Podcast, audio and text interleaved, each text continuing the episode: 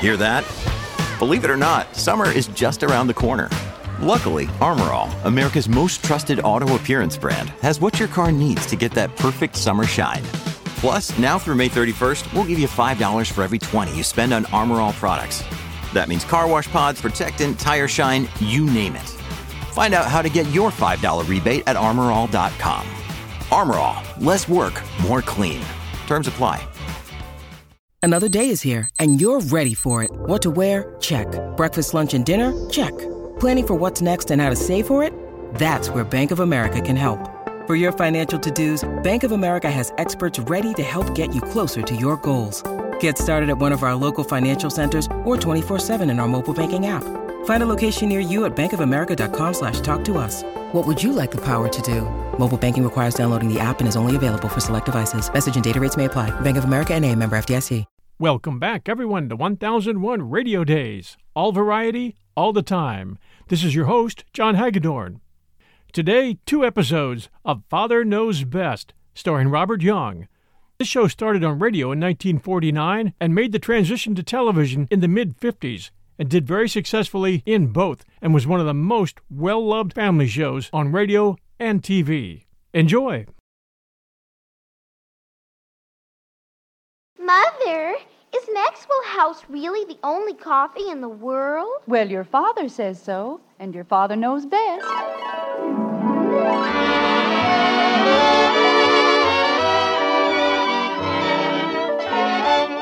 Yes, it's Father Knows Best, transcribed in Hollywood, starring Robert Young as father. A half hour visit with your new neighbors, the Andersons, brought to you by Maxwell House, the coffee that's bought and enjoyed by more people than any other brand of coffee at any price.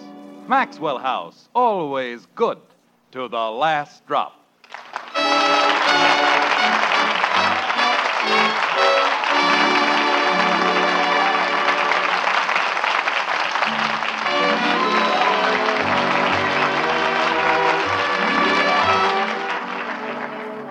It was Samuel Johnson who said, and with good reason, I'm sure, every man naturally persuades himself that he can keep his resolutions, nor is he convinced of his imbecility but by length of time and frequency of experiment. Well, in Springfield, in the white frame house on Maple Street, just such an experiment is about to begin, like this. Good morning, Margaret. Good morning, dear.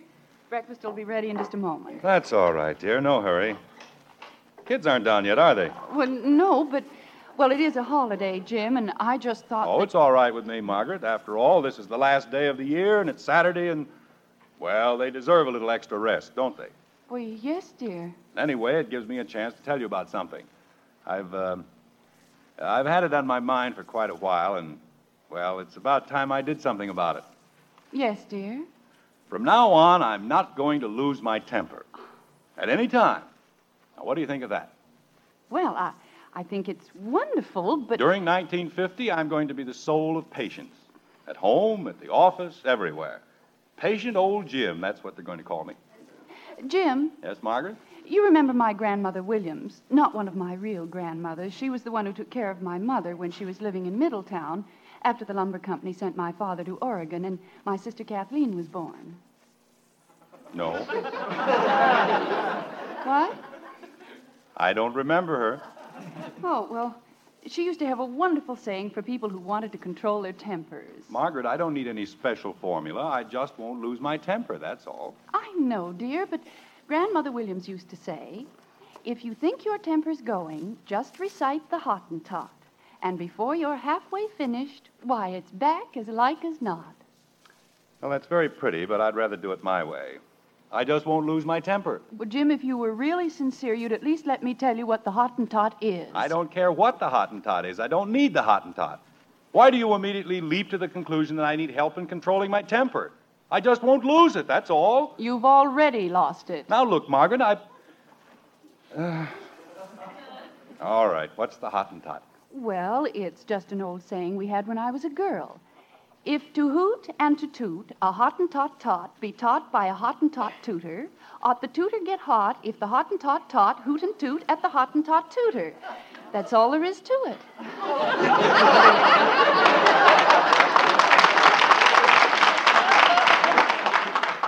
I'd rather lose my temper. Jim! Well, I'm not going to walk around babbling like a six year old idiot in search of a brain. To hoot and to toot. Silliest darn thing I've ever heard. Doesn't even make sense. Yes, it does, dear. You see, it says that if a Hottentot tutor teaches a Hottentot tot to hoot and toot, well, the tutor has no one but himself to blame if the Hottentot tot hoots and toots at him.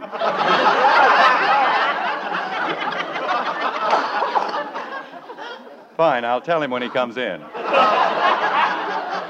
Jim, it's just supposed to divert your attention for a moment, that's all. Then you won't lose your temper. Margaret, I'm not going to.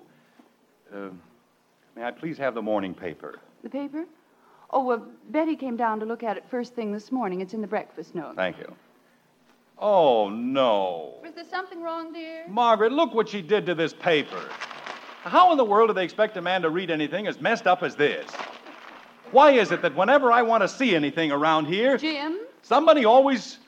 Somebody always. I will not lose my temper. I shall control my temper if it kills me. Good morning, Mother. Oh, good morning, Betty. Morning, Father. I said, Good morning, Father. Father? Betty, I wouldn't bother your father this morning. But I didn't do anything. Oh, he found out I drove the car on a flat tire. You what? Betty, please. Margaret, Yes, dear? to hoot and toot what?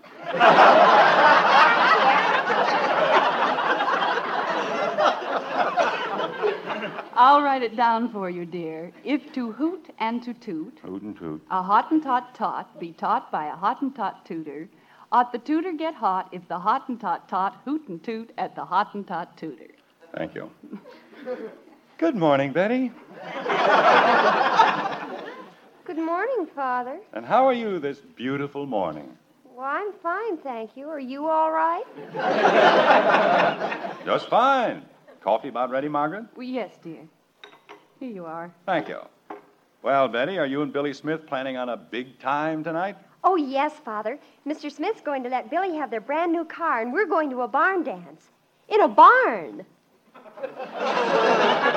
Well, what'll they think of next? Say, Margaret. Yes, dear? Heck and Elizabeth are going to the party at the Hathaways, too, aren't they? Well, I think so. Well, if Heck's letting Billy take their new car, they won't have any transportation. We'd better arrange to pick them up. All right, dear. Will you call Elizabeth? Yes, dear. Fine. Good morning, Mommy. Good morning, Daddy. Kathy, that wasn't you, was it? What wasn't me, Daddy? Morning, everybody. How's every little old thing? Oh, thank goodness. I thought for a minute we were going to have two elephants in the house. What's the matter, Dad? Nothing, only I wish you'd learn to walk down the stairs. You bet. Hey, Mom, I'm starving. Poor little thing. Well, I haven't eaten since last night. Say, Dad, speaking of money, Who said anything about money? well, nobody, but I'm going to. I see. One stack of wheat's coming up. Thank you, ma'am. Kathy, may I have a syrup, please? Yes, Daddy. Thank you. You're welcome. Hmm. Christmas is over, too. what were you saying, Bud? Well, the way I figure it, a dollar a week is all right when you're 15, but you see, I'll be 16 in another five or six months, and. Well, you see, when you're 15, you don't have to worry about girls much, but when you get to be 15 and a half, well. Let's say you go to the movies and you meet a girl. I mean, even if she buys her own ticket. You know what they charge for ice cream sodas? Gosh. Even if you only get a root beer or something, or. No, huh?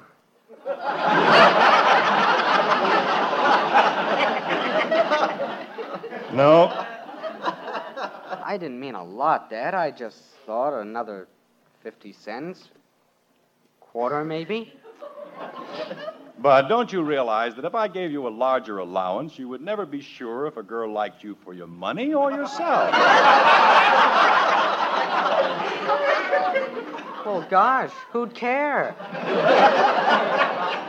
Bud, eat your breakfast and behave yourself. I don't have any breakfast to eat. I'll have your pancakes in just a minute. Holy cow.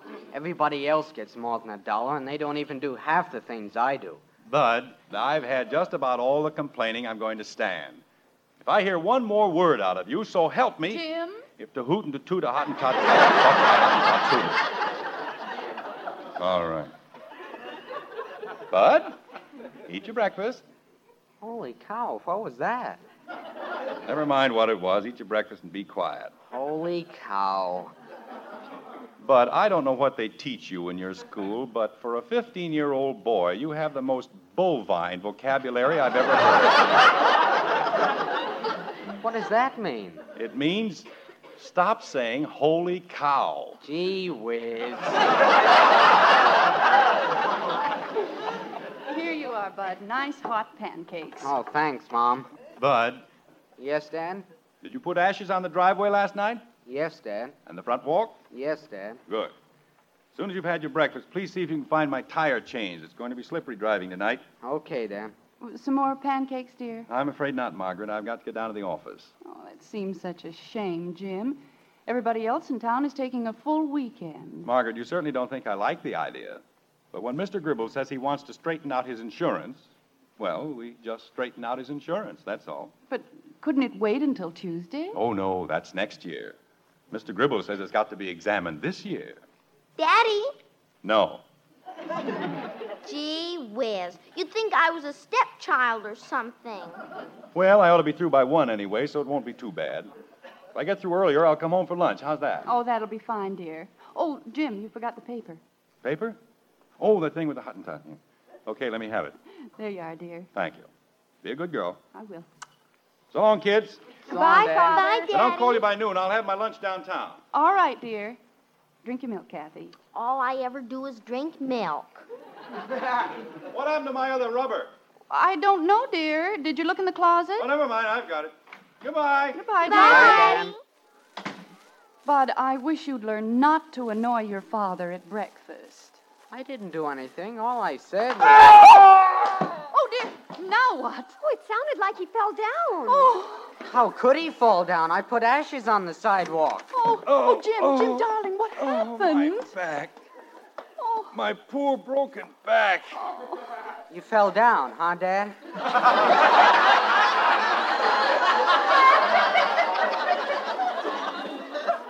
Yes, I fell down. Why didn't you put ashes on the steps? You didn't say to put ashes on the steps. you just said to put them on the sidewalk in the driveway. Margaret, where did I put that paper? I don't know, dear. I- Never mind, I've got it. Gosh, I, I'm sorry, Just Dad. a moment.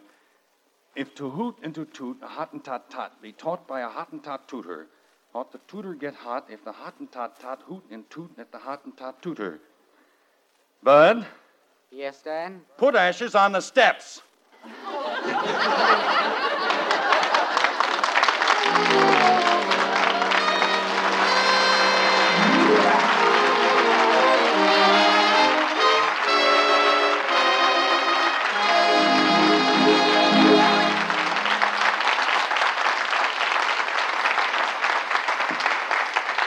Well, nobody can say father isn't trying. This time of year, good resolutions are mighty important to a man. Of course, good coffee, truly good coffee, like our Maxwell House, well, that's important the whole year round. How much it means, that wonderful good to the last drop flavor. No other coffee gives it to you. No coffee but Maxwell House. There's a reason for this, a good one. It's a recipe the only recipe in the entire coffee world for that famous good to the last drop flavor. After all, what's the most important thing about coffee? Sure, it's flavor. And that flavor depends on the blend, the kind of coffees you choose for it, and how you put them together. Now, in different countries, on different plantations, coffee is grown in countless varieties, and you can combine them in many, many ways. But here's the point there's only one way, one recipe for our famous Maxwell House flavor. And this recipe of ours makes the great big difference between just any coffee and wonderfully good coffee that can add something friendly and cheering to every day of the year ahead. So think about it. If good coffee really means something to you, why don't you start enjoying America's favorite brand? Yes, tomorrow and every day. Enjoy Maxwell House coffee. It's always good to the last drop.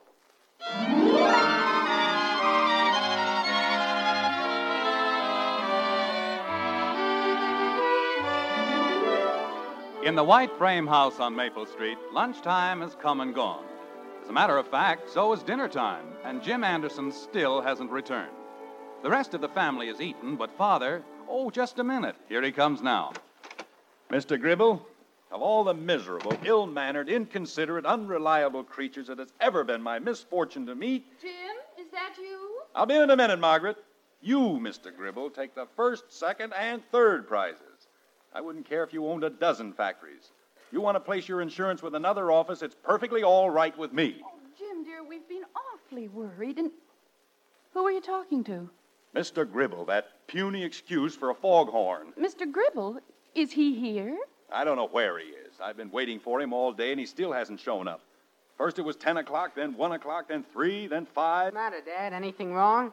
No, everything's fine. Just dandy. We saved your dinner for you, dear. I had a sandwich downtown. The nerve of the guy, keeping me in the office a whole day, and then doesn't even have the decency. Jim, What is it, Margaret? to hoot and to toot. Oh, hoot and toot my foot. Even a Hottentot has a right to get mad once in a while. Well, I suppose you know best, dear. Dad. I wouldn't care if it were just an ordinary business day. I, I could understand that. Dad. But he knew I was going to the office just to meet him.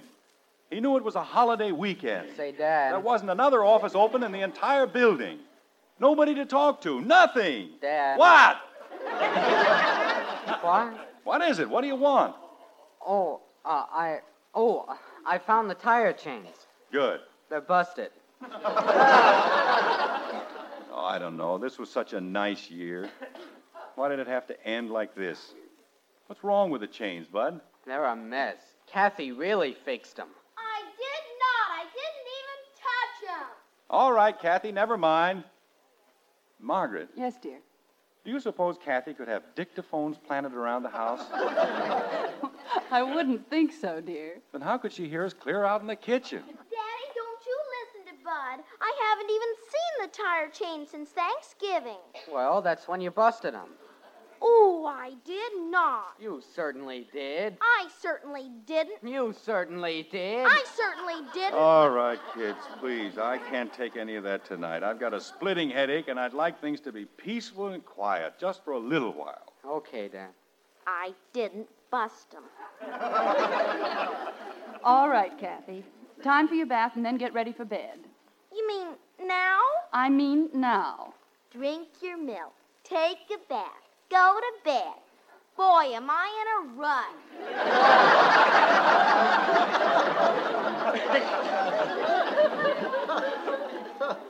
Jim, maybe if you took a little nap, you. Oh, it isn't that bad, honey. I'll be all right if we can manage just a little less confusion around here. Father, may I talk to you for a minute, please? Sure, why doesn't everybody talk to me? Let's invite the General Council of the United Nations in for the weekend. Betty, your father has a headache. Well, creepers, all I said was, could I talk to him for a minute? What's wrong with that? Not a thing, Betty. What is it? Well, Billy Smith said, his father said, that he could have the car. But if it's going to be slippery out, and the radio said it was going to be the worst New Year's Eve we've had in Springfield in over 20 years, and they wouldn't be surprised if we even had more snow before morning. He can't. If a Hottentot toots a toot and toot toot. Betty, this is not the time to annoy your father with Billy Smith's problems. But, Mother, if it's going to snow. I'll get it. Betty, let me put it this way.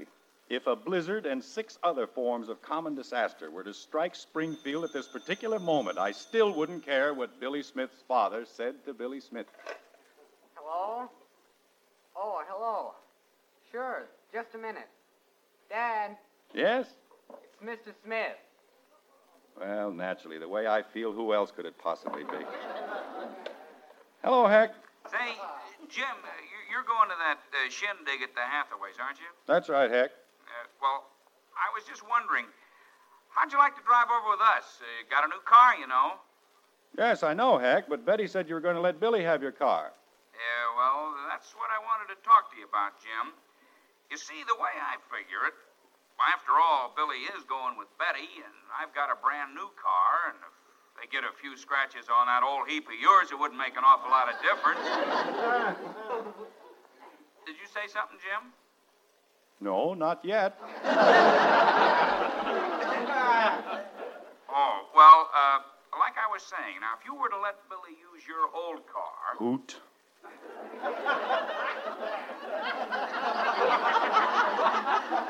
Then we could go in my new car. Toot. How about it, Jim? The Hottentot toots a tootin' tot. Hector? Yes? No. Never in all my life have I ever heard anything like that. What is it? He wants me to lend Billy my car so his car won't get scratched up. The nerve of the man. Father, you mean you said no? I most emphatically said no. Margaret, what's gotten into everybody? I don't know, dear. If that isn't the worst example of, of, I think the whole world is going nuts. And I'm going with them. But Never mind, Bud, I'll answer it. Doesn't want his car scratched up. But if they skid mine into a telephone pole, that'd be all right. Jim, my boy, I'm terribly sorry. I wouldn't have had this happen for the world. Oh, uh, well, come on in, Mr. Gribble. Thank you. I got all tied up with my lawyers, and, well, I can only hope you'll forgive me. Oh, sure. I. That's the sort of thing that can happen to anybody. Uh, let me have your coat. Oh, thank you. I'll just drop it here in the chair. Jim, if you're going to change your clothes, you better. Oh, hello, Mr. Gribble. Uh, Mrs. Anderson. Well, all dressed up, I see. Uh, Margaret, Mr. Gribble and I are going into the den, but we won't be long. All right, dear. Come along, Mr. Gribble. Uh, thank you. Uh, there's no hurry. I'm going to help Betty dress. Charming woman, Mrs. Anderson. Absolutely charming. Uh, you're a lucky man, Jim. Yes, indeed, a very lucky man. Thank you. Uh, sit down, Mr. Gribble. Well, Jim, shall we get started? Get what? We got a busy night ahead of us, so let's go to work. Now, wait a minute. You mean you came out here to go through your insurance tonight? Well, naturally, this is the 31st. Tomorrow starts a new year. Got to have my affairs in order by midnight. Why? Why? Good Lord, man. What do you mean, why? Because. Well, because I've always done it that way. That's why. Now, let's have an end to this foolishness and get to work. Or would you rather I placed my insurance with another organization? Ah! What's that? Mr. Gribble, I made a resolution for the new year. So I want you to notice that I am in complete control of my temper. My hand is steady, my eye is clear, and yet very calmly and with absolute composure, I say, Mr. Gribble, you are an idiot. He's gone mad. You know, I think you're right. But this is New Year's Eve. I'm going to a party with my wife. We're going to have a good time. You and your lawyers and your insurance and your big fat factories can go jump into the nearest lake. He has gone mad. I'm not Jim Anderson. I'm a Hottentot tot, and I don't give a hoot. So goodbye, Mr. Gribble. Here's your coat, here's your hat. Goodbye, good luck, and I'll see you around the pool room. Well, business is picking up. Hiya, Jim. Oh, you. Oh, come on in, Heck. Well, thanks. Don't mind if I do. Oh, hello, Mr. Gribble. Uh, goodbye, Mr. Gribble. What's the matter with him? Too much money. What's your excuse? Jim, I, uh, I came over to apologize. Oh, you did, huh? You know, I waited a long time for that car, Jim, but, well, heck, I'd rather have an old friend than a new car any day. How about it, Jim? Sure. Never even happened. Ah, thanks, pal. Oh, could we uh, pick Elizabeth up on the way to the party? Where's your car? Oh, Billy's got it outside. And so help me if he gets one scratch on it. you don't suppose he will, do you, Jim? Why, of course not. Ah, busy little place you got here, isn't it? Just like living in an alley. Anderson, I want to talk to you. All right, let's go back into the den. Will you excuse us, Heck? Oh, sure. Don't worry about me. I'll take Bud outside and show him the new car. All right, Mr. Gribble, what's on your mind? Anderson? Yes? Jim? Yes? Do you really think I'm an idiot? Well, when you put it that way, yes. You know what? What? You're right. But you're the first man in 20 years who had the courage to tell me. Jim, I'm I'm not really an idiot. I'm just lonesome. You? Uh-huh. Well, where's your family? Oh, they go south for the winter. I've Been doing it for 20 years. And Jim, I don't mind being alone in that big house, but not on New Year's Eve. You mean you've been pulling a gag like this for 20 years? Well, not exactly like this. I've never been caught before. Well, why didn't you say so? You could have spent the evening with us. You still can. Oh, you're going to a party. That's nothing. So are you. Well, what do you know? and I won't even have to talk about insurance. Ye gods, now what? Bud! Bud! Bud, what's going on out there?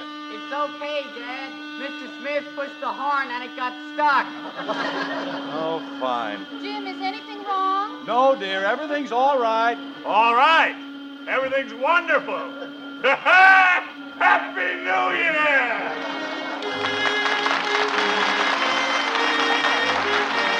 Year!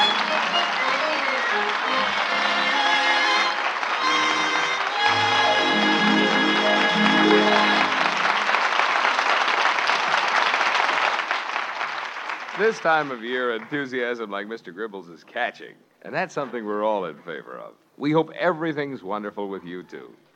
Yes, and during the year ahead, we hope it'll be even more so. For our part, during 1950, we're going to see to it that you enjoy wonderfully good coffee every pound of Maxwell House you open. I know that these days, more than ever before, you're on the lookout for the most in flavor for every penny you spend. And next year, just as every year for more than half a century, that's what you can expect in every pound of our Maxwell House coffee a generous extra measure of flavor, of freshness and fragrance in every familiar blue tin. And with this promise from Maxwell House, let me extend again our sincerest wishes to you for a very happy and healthy new year.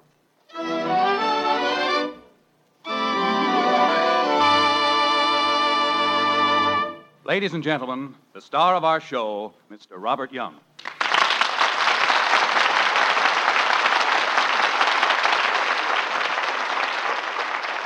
Thank you very much. Tonight, for the first time since this program went on the air, I'm stepping out of character to make a personal appeal to our radio audience. During the next year, which is only a few days away, we on Father Knows Best are to be actively associated with the Inter Industry Highway Safety Committee, an organization formed at the personal request of President Truman. The purpose of this committee is to combat the greatest menace our nation has ever known, a menace which each year takes a greater toll of life than even so fearsome a killer as war. I refer, of course, to the careless, or perhaps just thoughtless, drivers who race with breakneck and foolhardy speed along our open highways and through our city streets. We'll tell you more about it next year, but now we'd like to jump the gun just a little bit. There's a long weekend coming up, and it's been predicted that hundreds of men, women, and children will lose their lives during that three day period. Think of it. The National Safety Council anticipates that horrible and unnecessary loss of life. And in the past, they've been unfortunately correct. Now, why don't you do your part this weekend to make them wrong? Have a good time, have a lot of fun, but don't take any chances. Drive carefully, drive thoughtfully, and enjoy the happiest of New Years.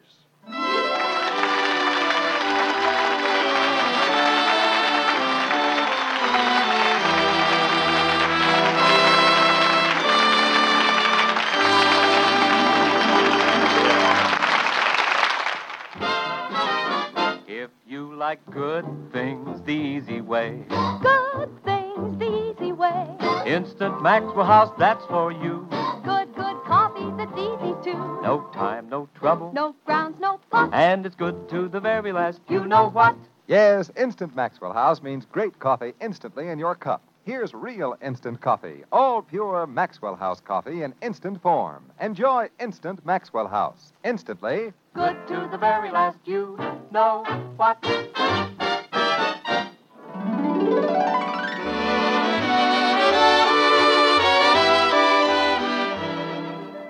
Father Knows Best was transcribed in Hollywood and written by Ed James. Join us again next week when we'll be back with Father Knows Best, starring Robert Young as Jim Anderson, with Roy Bargy and the Maxwell House Orchestra, and yours truly, Bill Forman. So until next Thursday night, for myself and for the makers of Maxwell House Coffee and Instant Maxwell House, let me wish you again a very happy and healthy new year. Now stay tuned in for Screen Guild Theater, which follows immediately over most of these stations.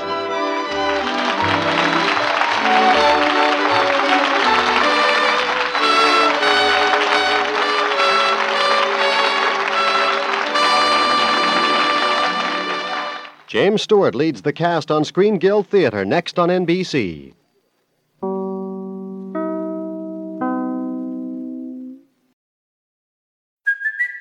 It's Kaley Cuoco for Priceline. Ready to go to your happy place for a happy price? Well, why didn't you say so? Just download the Priceline app right now and save up to 60% on hotels. So, whether it's Cousin Kevin's Kazoo concert in Kansas City, go Kevin, or Becky's Bachelorette Bash in Bermuda, you never have to miss a trip ever again. So, download the Priceline app today. Your savings are waiting. Go to your happy place for a happy price. Go to your happy price, Priceline. When you need mealtime inspiration, it's worth shopping Kroger, where you'll find over 30,000 mouth-watering choices that excite your inner foodie. And no matter what tasty choice you make, you'll enjoy our everyday low prices, plus extra ways to save, like digital coupons worth over $600 each week. You can also save up to $1 off per gallon at the pump with fuel points. More savings and more inspiring flavors make shopping Kroger worth it every time. Kroger, fresh for everyone. Fuel restrictions apply. By transcription. Mother, is Maxwell House the best coffee in the whole world? Well, your father says so, and your father knows best.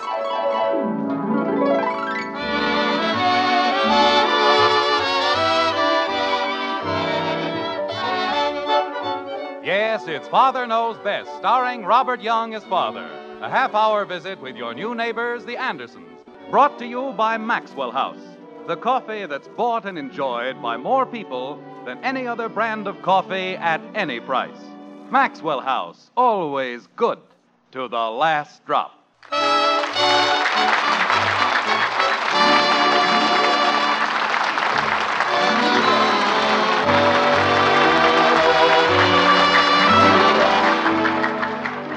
Well, another year is underway. All the excitement of Christmas and New Year's is over. But in the average home, the usual problems of life and living still remain. In Springfield, in the white frame house on Maple Street, the Andersons, like any average family, are back in a well ordered groove. But being an average family, you can bet they won't stay there very long. They never do, do they? Mother, Yes, Kathy. when I finish my dinner, may I go over to Patty Davis's? All right, dear, if you don't stay too long. Mother, how can she? This is her week to dry. Oh, that's right. I'm sorry, Kathy. I forgot. Snitcher. Kathy, please be quiet and eat your dinner. All right, Daddy. Mom. Yes, Bud? I'll be glad to dry the dishes to Kathy. You will? Well, that's very nice, dear. But it's Kathy's chore, and she'd better do it herself. Gee whiz. Margaret, Yes, dear. you know, it's very funny, but I could have sworn I heard Bud say he'd dry the dishes for Kathy. I did. You said you'd dry the dishes for Kathy? Sure. You mean just like that? Sure, why not? You know, I think I've been working too hard. Everything sounds so strange. It was the holidays, dear. They're quite a strain. Well, it's something. You uh, feel all right, don't you, Bud? I feel fine. Maybe I'll go to bed right after dinner. That ought to fix me up. But, dear, I told you Judge Mitchell said he was going to call. He's been trying to get you all day. I know. Probably wants me to serve on that highway safety committee. You know, Margaret, you'd think I was the only man in Springfield that could make a speech. Every time somebody dreams up a committee or a drive or a bond rally, get Jim Anderson, get Jim Anderson. Speeches here, speeches there. Jim, you love it and you know it. But I don't have the time. I don't think I've ever been so busy in my entire life. Anything we can do, Father? No, Betty, I'm afraid not. You know what I've got to do now, Margaret? I've got to revise the schedule on every automobile policy in the office. The rates went up again today. No, Jim, really? How come, Dad? Reckless drivers, that's how come. Oh. 7,100 kids between the ages of 15 and 24 killed in one year. And it's getting worse all the time. Bud, Yes, Dad? did you take the ashes out this afternoon? Yes, sir, I sure did. Uh, you don't have a report card you want me to sign, do you? Oh, no, Dad. We won't have those until the end of the month. I see. Uh, how's your allowance holding up? Fine, Dad, just great. I don't get it. May I have my coffee, please? Of course, dear. There you are. You don't get what, Dad? This sudden burst of sweetness and light. What are you up to? Why, nothing, Dad, nothing at all. He's probably in love. Oh, mush. Girls. All they can think about is love. I'll get it. No, Betty, wait. Uh, Margaret, would you answer it, please? Well, of course, dear, if that's what you want. And if it's Judge Mitchell, tell him I'm out. I um, had a business engagement and won't be back until late. All right, I just hope you know what you're doing. Hello? Oh, hello, Judge Mitchell.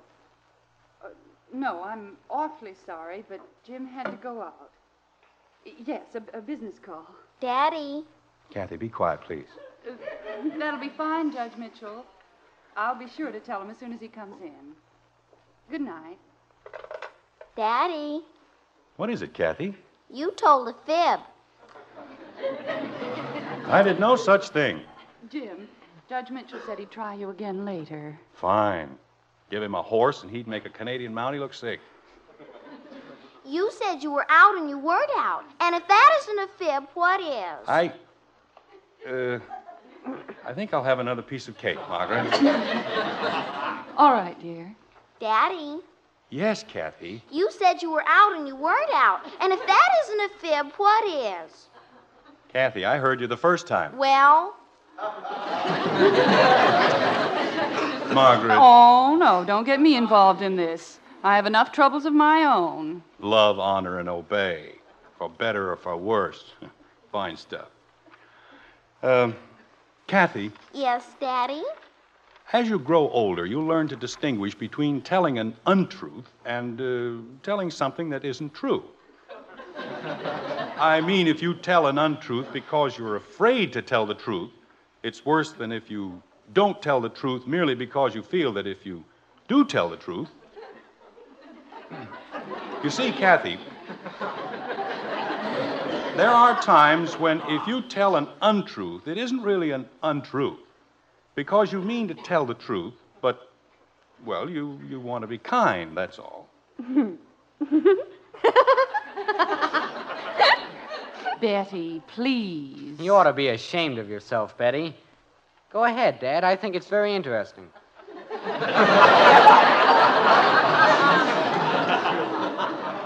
What is? What you just said. You mean you understood it? Of course. Well, I'm glad somebody did. How about you, Kathy? I guess so. It's a fib when you're little, but when you grow up, it isn't. No, Kathy, that isn't it at all. It's, well, all right, I told a fib. I shouldn't have, but I did. That's what I thought. Kathy, can't you see Dad's tired? Why don't you leave him alone? Bud, stick out your tongue. What for? Never mind what for, just stick your tongue out. Uh. Look all right to you, Margaret? Just beautiful, dear. One of the loveliest tongues I've ever seen. All right, Bud, put it back in. Holy cow, now I can't even have any privacy with my own tongue. Finish your milk, dear. Well, how old do you have to be before people stop looking at your tongue anyway? When you get that old, you start looking at it yourself. All right, Bud, please see who's at the door. Okay. Why don't you look at Betty's tongue once in a while? She's goofier than anybody. Why, Bud Anderson, you little snip. Betty, that'll be enough of that. But, Father. I said that'll be enough of that. Now, either finish your dinner or go to your room Oh, I'll be glad to. after you finish the dishes. Oh. May I have the sugar, please? Yeah, there you are, dear. Tell me I'm goofy. Say, Dad, it's the minister. Dr. Swain, well, have him come in. Oh, he said he'll wait for you in the living room. Oh, dear, is, is my hair all right? Uh, Do you think I ought to change my dress? You and Dr. Swain going out dancing? Jim, stop being ridiculous.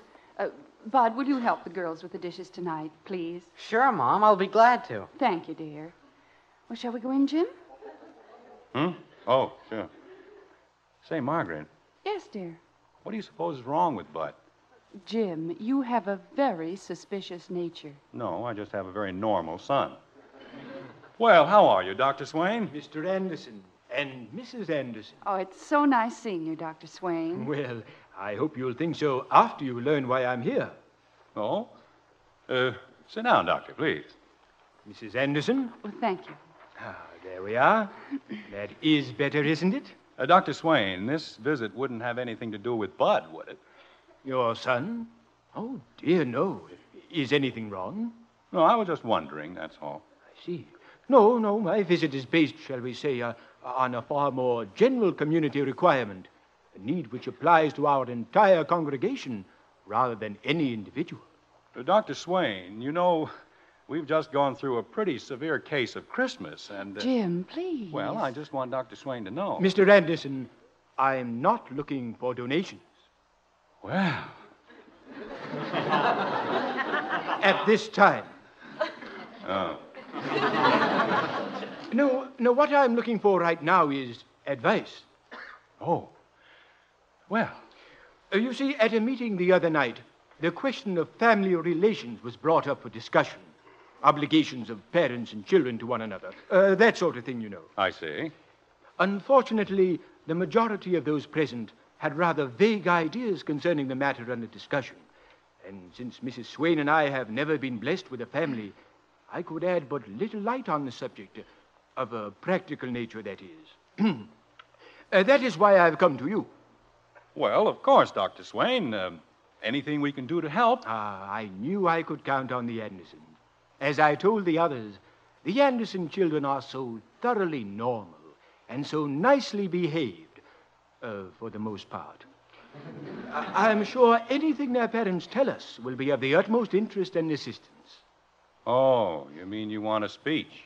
Well, well, not a speech really, just an informative little talk at our meeting tomorrow night. Oh, well, look, Dr. Swain, you know I'd like to help, but I'm actually up to my ears in work. Well, I'm sure you must be, Mr. Anderson, but you see that. It's not that I don't want to cooperate, Dr. Swain. You know I always have in the past. Of course you have, but you see But that is- after all, this is just a simple problem. I'm sure that any other father in the congregation will be only too glad to help you. But, Mr. Anderson, we don't want a father. After all, family relations are merely a practical application of. You what? We don't want a father.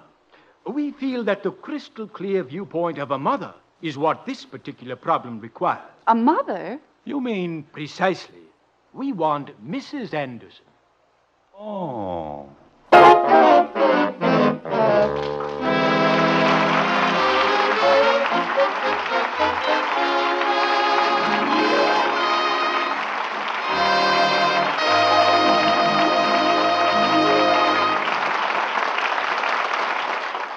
We'll go along with Dr. Swain on that. Why, any number of problems call for Mother's crystal clear viewpoint. Take coffee as another example. Who knows better than Mother the wonderful difference a really good cup of coffee can make? Coffee like our Maxwell House. Mmm, that wonderful, good to the last drop flavor. You won't find it, you know, in any other coffee. No coffee but Maxwell House. And there's a particular reason why. It's a recipe.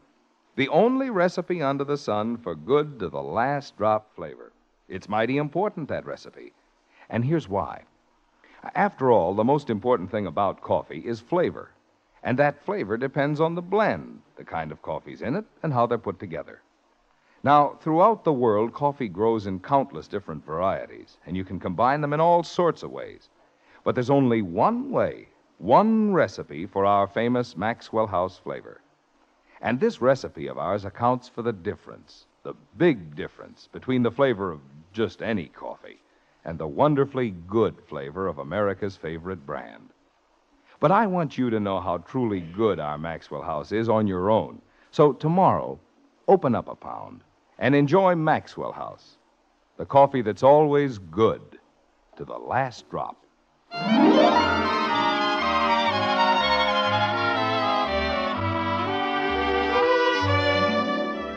It's less than an hour later in the white frame house on Maple Street. Dr. Swain is gone. The Anderson kids are deep in their homework. Father is deep in his newspaper. Mother is up to her neck in preparation for a speech. And when it comes to speeches, Margaret is a wonderful cook. Pretty, too. Jim, Yes, Margaret? what would you say was the most important link between a father and a son? Money. Jim, I'm very serious. So am I. May I please read my paper? If I could only find a central theme. Not juvenile delinquency. Everybody's done that. Jim, Yes, Margaret. did the automobile insurance rates really go up today? That's right. Did the Home Office say why? Of course they did. The number of accidents involving youngsters under the age of. Oh, no, you don't. You write your own speech. You're mean. There isn't one other husband in Springfield who wouldn't be glad to help his wife. Margaret, you're absolutely right. I'm nothing but a beast. You mean you're going to help me? No, but I acknowledge the fact that I'm a beast. now, may I read my paper? Jim, if you wanted to make the speech, why didn't you say so? If I wanted. Margaret, where did you ever get a ridiculous idea like that? Well, you're sulking like a spoiled child. I'm trying to read my newspaper. It amounts to the same thing. Margaret, I told Dr. Swain I didn't want to make the speech. You heard me tell him. Rubbish. You just wanted him to coax you. Oh, for Pete's sake. Margaret, why is. It certainly isn't my fault that he wanted a mother's viewpoint. Jim, where are you going? I'm going to indulge in one of my pleasant little whimsies. When the doorbell rings, I like to see if maybe somebody rang it. Hello, Jim. Oh, uh, hello, Judge Mitchell. Uh, come in. Thank you. Well, it's certainly nice seeing you. I'm sorry I wasn't in when you called. Uh, let me take your thing. All right. Hello, Mrs. Anderson. How are you this evening? Why, Judge Mitchell, what a pleasant surprise. Won't you come in and sit down? Yes, thank you. Jim, uh, what I have to say won't take very long. There's no need to rush, Judge. You know, I was just saying to Margaret just a little while ago the fathers of this community ought to take a more active interest in public affairs. Wasn't I, Margaret? Weren't you what, dear? Wasn't I saying what I just said? Oh, of course, yes. Naturally, being in the insurance business, I have to make a great many calls during the uh, evening. But in spite of Jim, that. uh, I'm sure you're leading up to something very interesting, but I'm a busy man and I haven't got much time. Is Bud at home? Why, uh, yes, he's in his room. Would you call him, please? Of course. Uh, Bud? You want me, Dad? Yes, will you please come down here? Okay.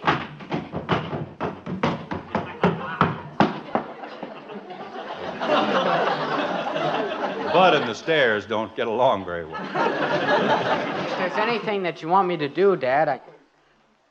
Uh oh. Good evening, Bud.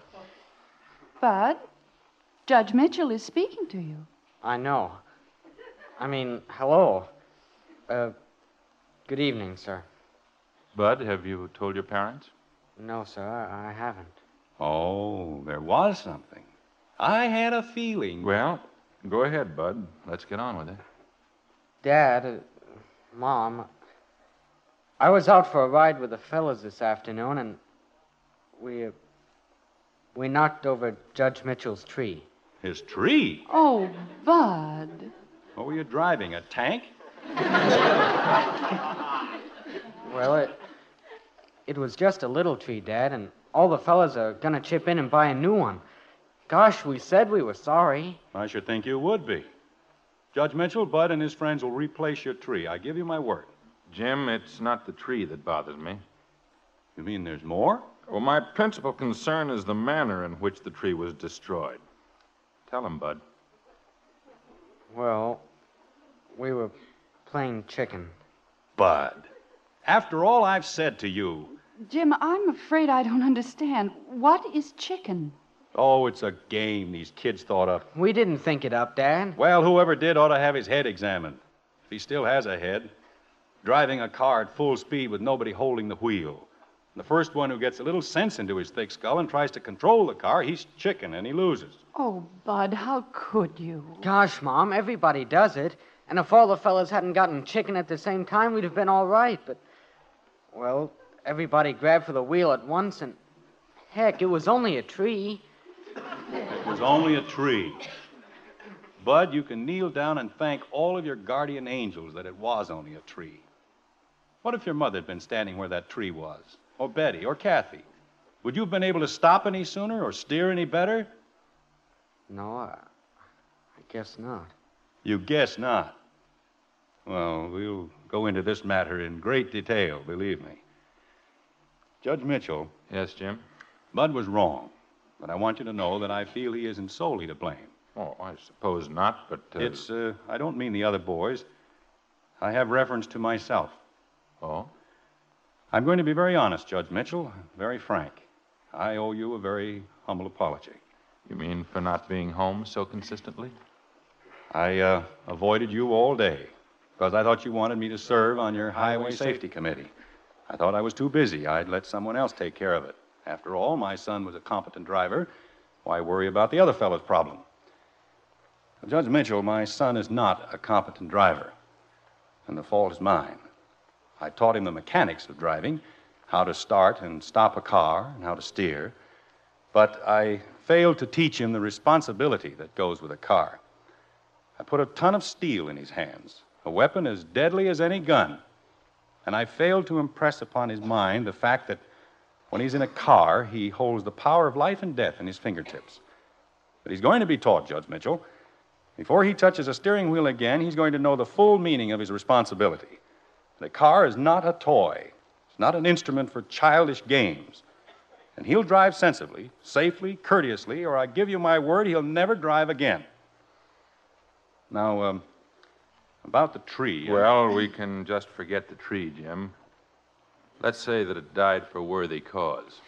Jim, Yes, Margaret? do you know what you just did? You just gave my speech. Oh, well, I'm sorry. I didn't mean to muscle in on your territory. Oh, Jim, will you please stop being silly? Why don't you go along with me tomorrow and tell the same things to the other parents? I think they learn a great deal. Margaret, you know I don't want to make any speeches, Well, whatever you say, dear. but as long as you insist, I, uh. well, I guess I might as well.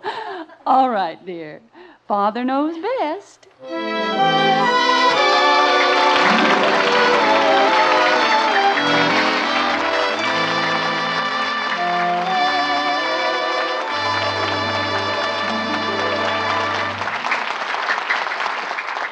So Father's going to make his speech after all. Well, that's fine, because he does have something important to say.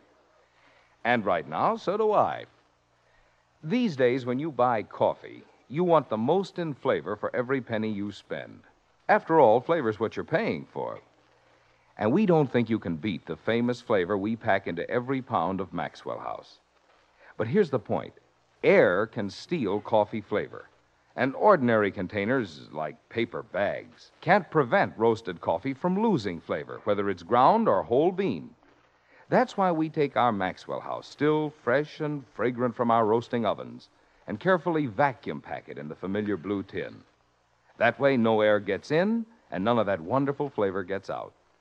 So the next pound of coffee you buy, be sure you get all the flavor and fragrance you pay for. You will with Maxwell House coffee. Always good to the last drop.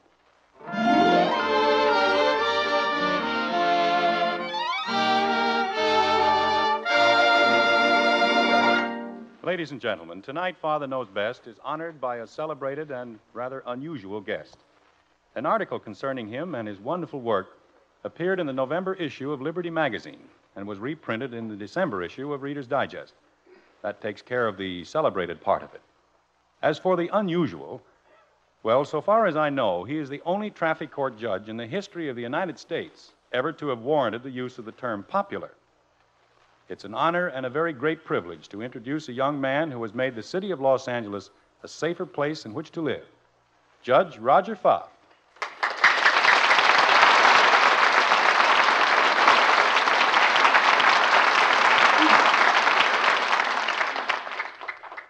Thank you. Good evening, Bob. Uh, Your Honor, I, uh, doggone, I just can't get used to feeling comfortable with a traffic court judge. I feel like I've just gone through a red light or something. Well, that'll be $25. I said I feel like I've gone through it. Well, in that case, we'll suspend sentence, but don't let it happen again. Oh, thank you, Judge Pfaff. I uh, believe you know what we on Father Knows Best are trying to accomplish. I do, Bob, and I can't recommend too highly or endorse more heartily the program you are spearheading. The question of accidents involving young drivers and the unfortunate incidents of traffic casualties and fatalities has become a serious problem in every community in the nation. Something has to be done about it, and fast. You see, Bob, if it were a single problem, we could cope with it quite easily. If all the teenage drivers were incompetent or careless, we could insist that they avail themselves of the driver education and training courses being given in many high schools throughout America. A great many boys and girls have taken these courses and are taking them right now. But our problem is with competent drivers, skilled drivers. The youngster who is so confident of his ability that he takes ridiculous chances with his life and yours. Less than a year ago, a lad was brought into my courtroom on a charge so fantastic that it is almost unbelievable. This boy was driving a car in excess of 55 miles an hour without a steering wheel.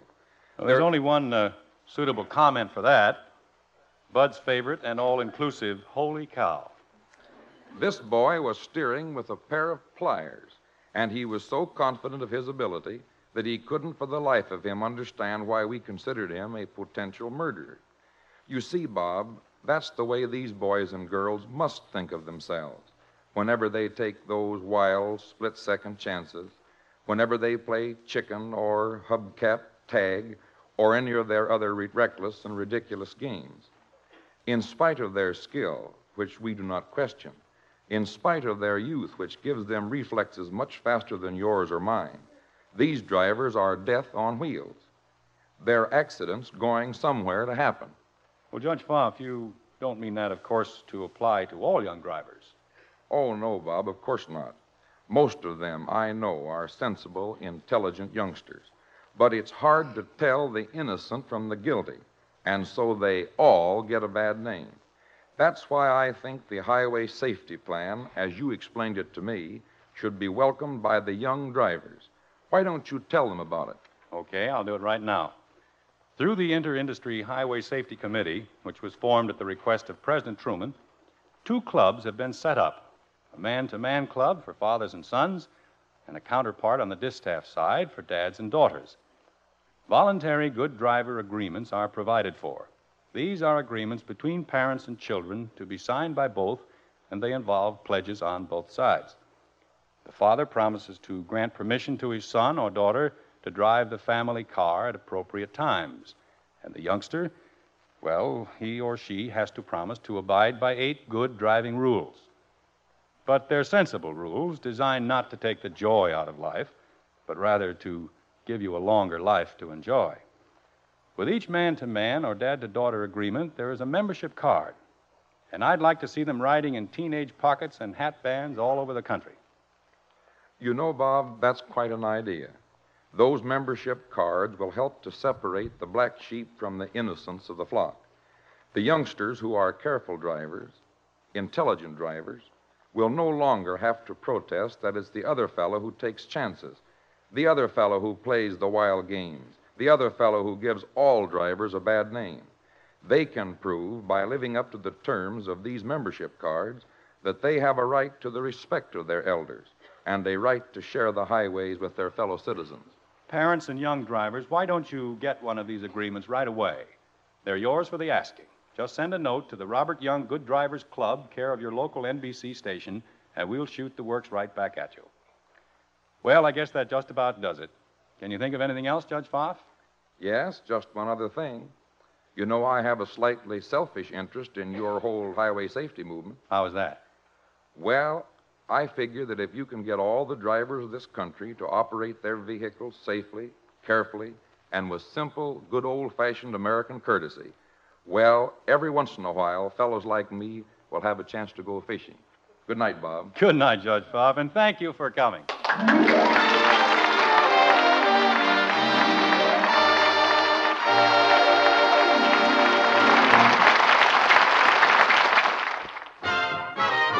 If you like good things the easy way, Good things the easy way. Instant Maxwell House, that's for you. Good, good coffee that's easy too. No time,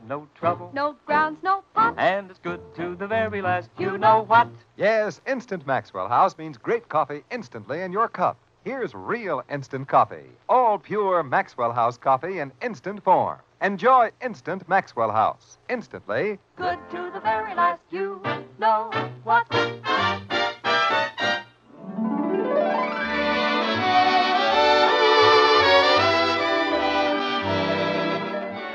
Join us again next week when we'll be back with Father Knows Best, starring Robert Young as Jim Anderson, with Roy Bargy and the Maxwell House Orchestra, and yours truly, Bill Forman. Don't forget, parents and youngsters, for your voluntary pledges and membership cards, just write to the Robert Young Good Drivers Club, care of your local NBC station. Now it's time to say goodnight, so until next Thursday, good luck from the makers of Maxwell House, America's favorite brand of coffee. Always good to the last drop. Father Knows Best was transcribed in Hollywood and written by Ed James. Now stay tuned in for Screen Guild Theater, which follows immediately over most of these stations.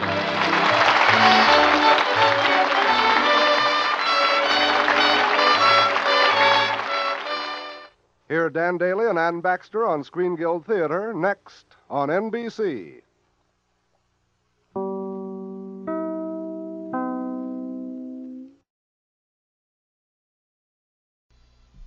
Thanks for joining us for 1001 Radio Days, all variety, all the time. If you enjoy our show, please do send us a review for 1001 Radio Days. Until next time, everyone, stay safe, and we'll be back soon. This is the story of the one. As a maintenance engineer, he hears things differently.